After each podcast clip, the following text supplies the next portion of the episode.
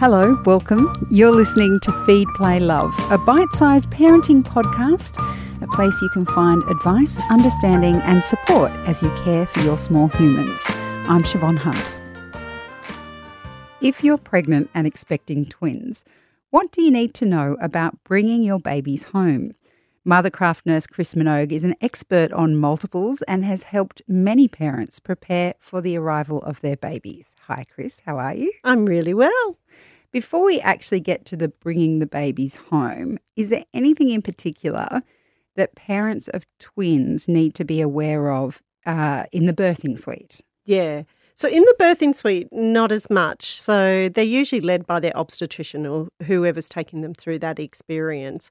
And it's very unique because either they're going to deliver two babies and that alone needs to be um, educated from somebody who can explain what happens with a twin pregnancy. Uh, a lot that we see go through a Caesar in the particular area that I work in. And so we offer a Caesar class that's specifically for twins. So we get their head around the idea of delivering twins.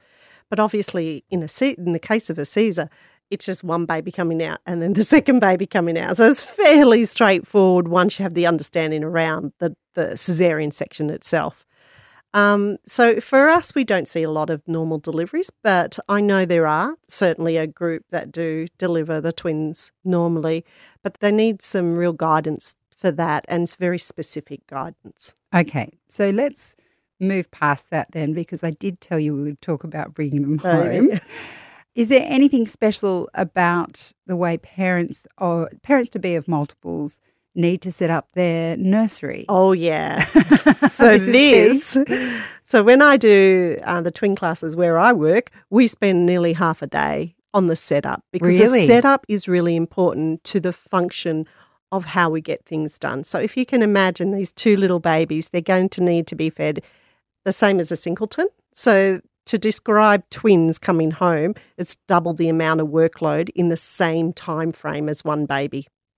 So we do need to really visualise how we're going to use our space. So what I usually do is call, and I call it the perfect triangle. Where am I going to feed them? Where am I going to change them? And where am I going to sleep them? And I want that space to be quite a small area. So I don't want, you know, bedrooms that are right down the end of the house. The changing area is right down the end of the house. My feeding is in the lounge room and my sleeping is in my bedroom because you spend all that time just walking around. So we do spend a lot of time thinking about what do I need and how's that going to function in the space that I'm looking at. So for instance, for feeding, we probably need nothing smaller than about a two to two and a half seater couch. You can't feed twins off a chair safely. Okay. Unless you have someone standing very close by. So a lot of people might think they'll have a lovely rocking chair and there'll be a twin pillow and soft music and the whole thing's really lovely. Isn't that parenthood, like, in a nutshell? Yeah, very soft around the edges. But really it's about that practical space and how's that going to work for me. So we often look at we need that two-seater couch. A single bed is really good in a room because you can just get all your equipment up there and use the back of the, the wall as your bed, as your support and the whole big long bed. Um, the other thing that often they come in and saying is, oh, I can feed in my bed, but that will require your partner to roll onto the floor because you need the entire space. So things like feeding pillows to support you if you choose to breastfeed. And the other one is these little sort of like half moon pillows that you can put on either side and you can put a baby safely into them. So we do spend a lot of time visualising with them. How are you going to sit down and get these babies to you? How are you going to hand them to somewhere or put them somewhere safely so that you can move off the couch or off the bed where you might be feeding them? And that's just the feeding. So, of course, as we know, babies need lots of changing, so you're going to do double the amount of changing. So you probably want your change table quite close to the area where you're going to feed babies. And then sleeping the babies, where do we sleep them and, and sleeping them safely? And, you know, I usually suggest, because twins are much smaller, is two bassinets, even if you borrowed them and put a new mattress into them. But two bassinets are smaller in the environment than putting up one big cot. Well, speaking of sleeping, you mentioned their bassinets. Yeah. Even if they're small, that's got a limited time yeah, frame, frame, right? Is it safe, or do you ever recommend that you sleep twins in the same sleep space, on the same sleep surface? They can be on the same sleep surface in a cot if they're end to end, so they're not in the same sleep space as in close together. Okay. So you wouldn't put them, say, side by side into a cot, because then your risk of um, – well, mainly the risk of S I D S would be higher. But you could, if you had some, you know, good-sized babies, put them end-to-end until they sort of travel and meet in the middle. And that would give you a bit of time. But often twins are small. And when you put a tiny, you know, two point eight kilo baby in a cot, even at the end, they have to use up a lot of energy to keep that space warm. Yes. So in the summer, it's probably not as big a deal because you could just snuggle them in into one, one end each. But coming into winter, I think I would want my space a bit smaller and a bit warmer to keep those little babies much more cosy, and they'll sleep a little better. And with the change table, you did mention the magic triangle, so yes. they can move around. Yep.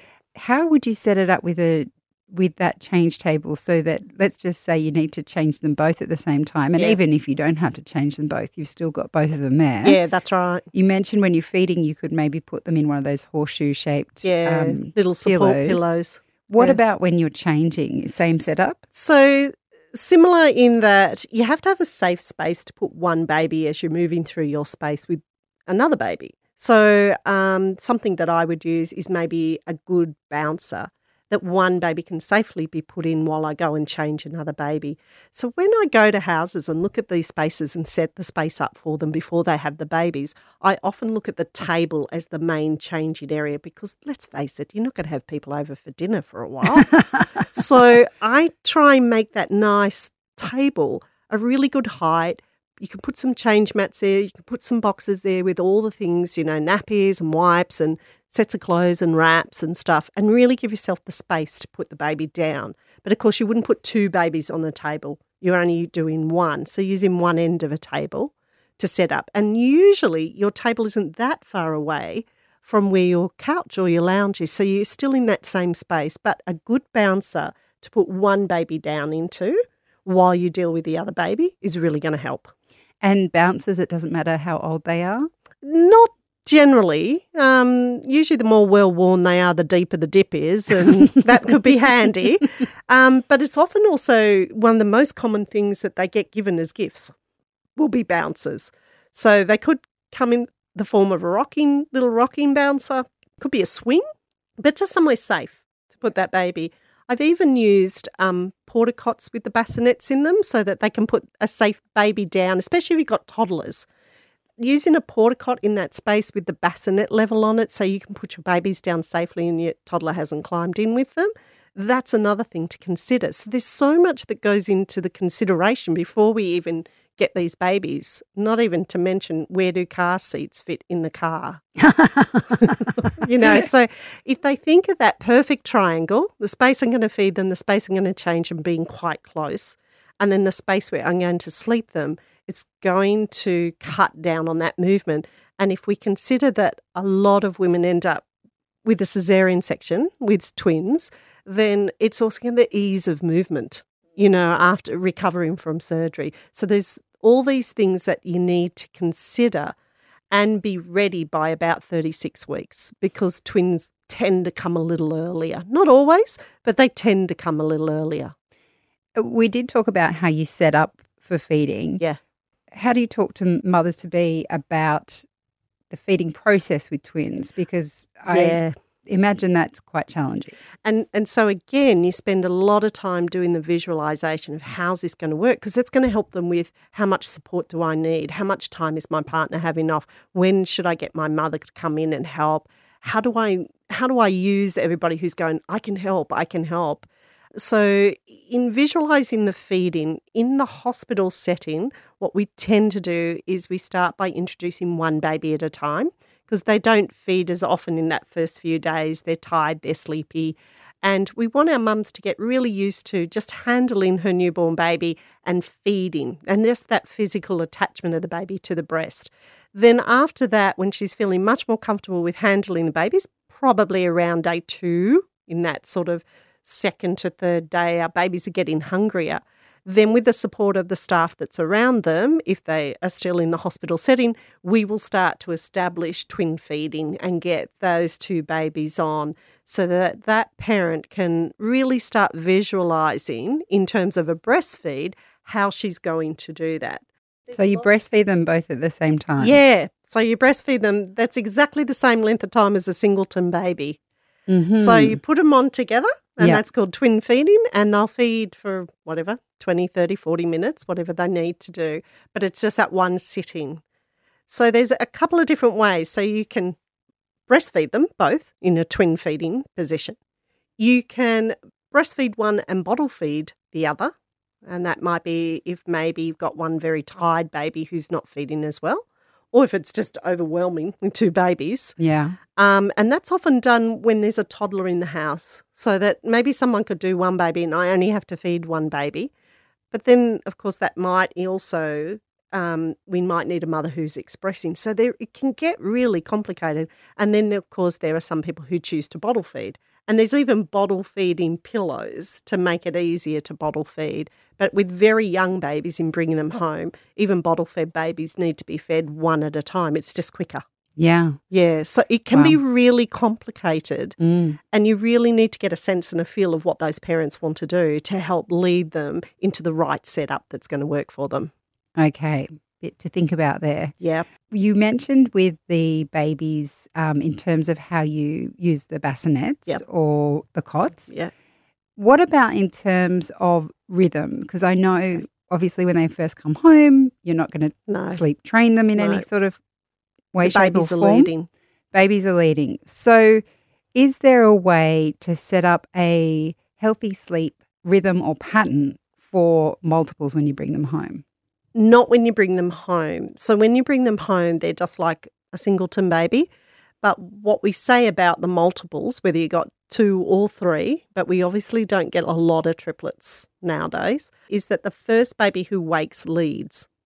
So if baby A or baby Jack wakes up and it's only been two and a half hours since the last feed and he's hungry, we actually feed both together so that we keep the feed in the same feed window. Because you don't want to be, be feeding baby Jack at two and a half hours and baby Jane goes to four hours and you're doing this on and off feeding pattern. The poor parent will be exhausted.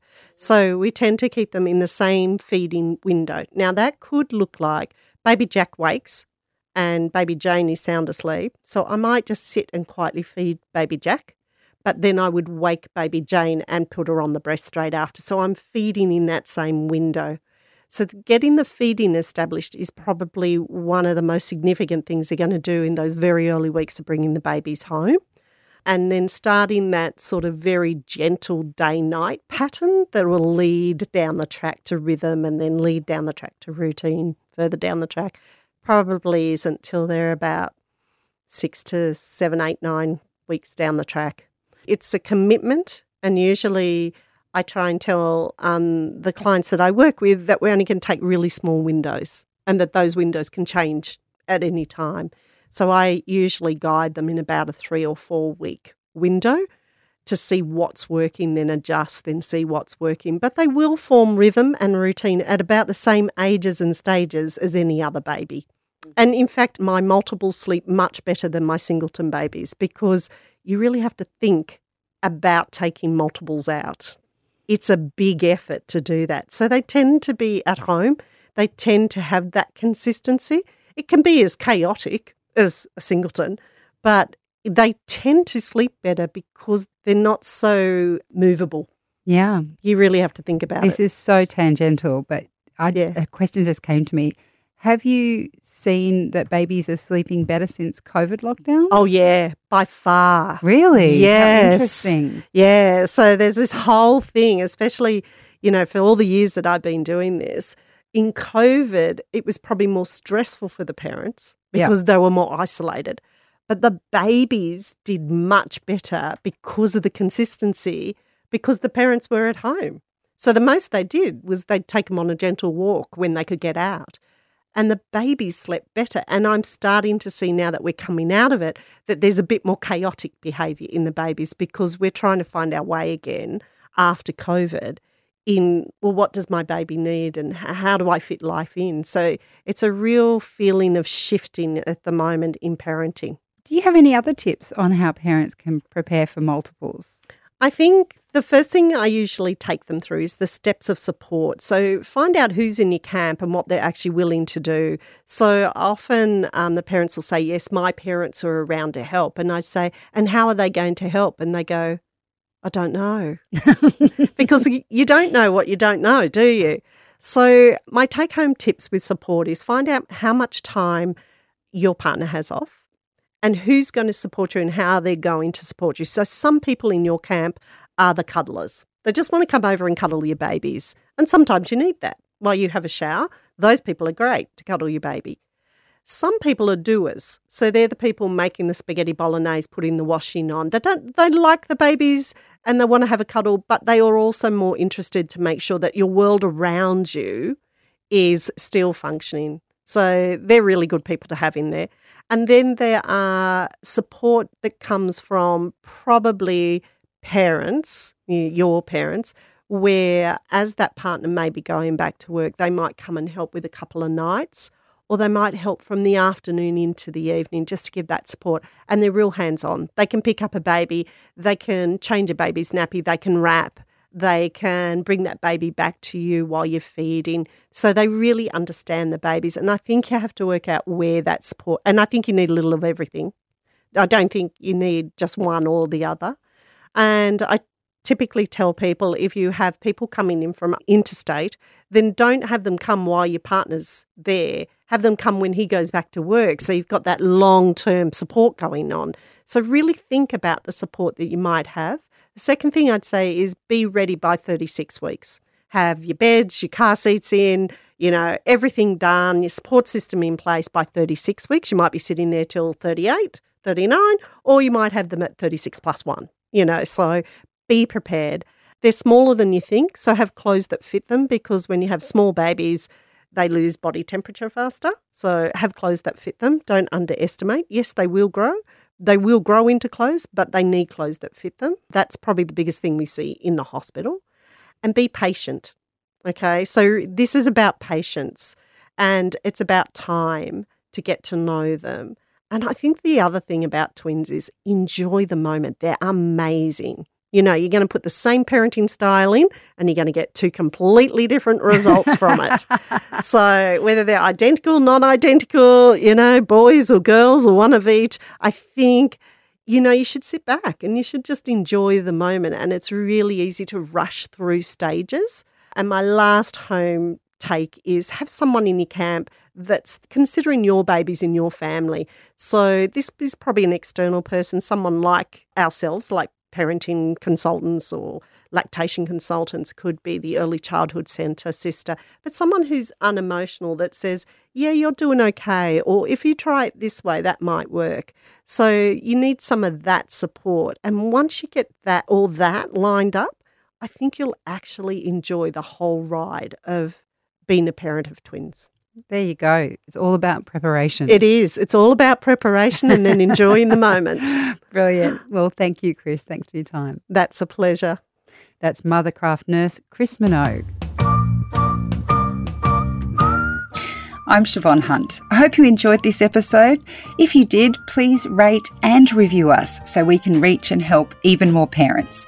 And if you have a topic you'd like me to cover, send your email to feedplaylove at the parent brand dot com dot a u. See you next time.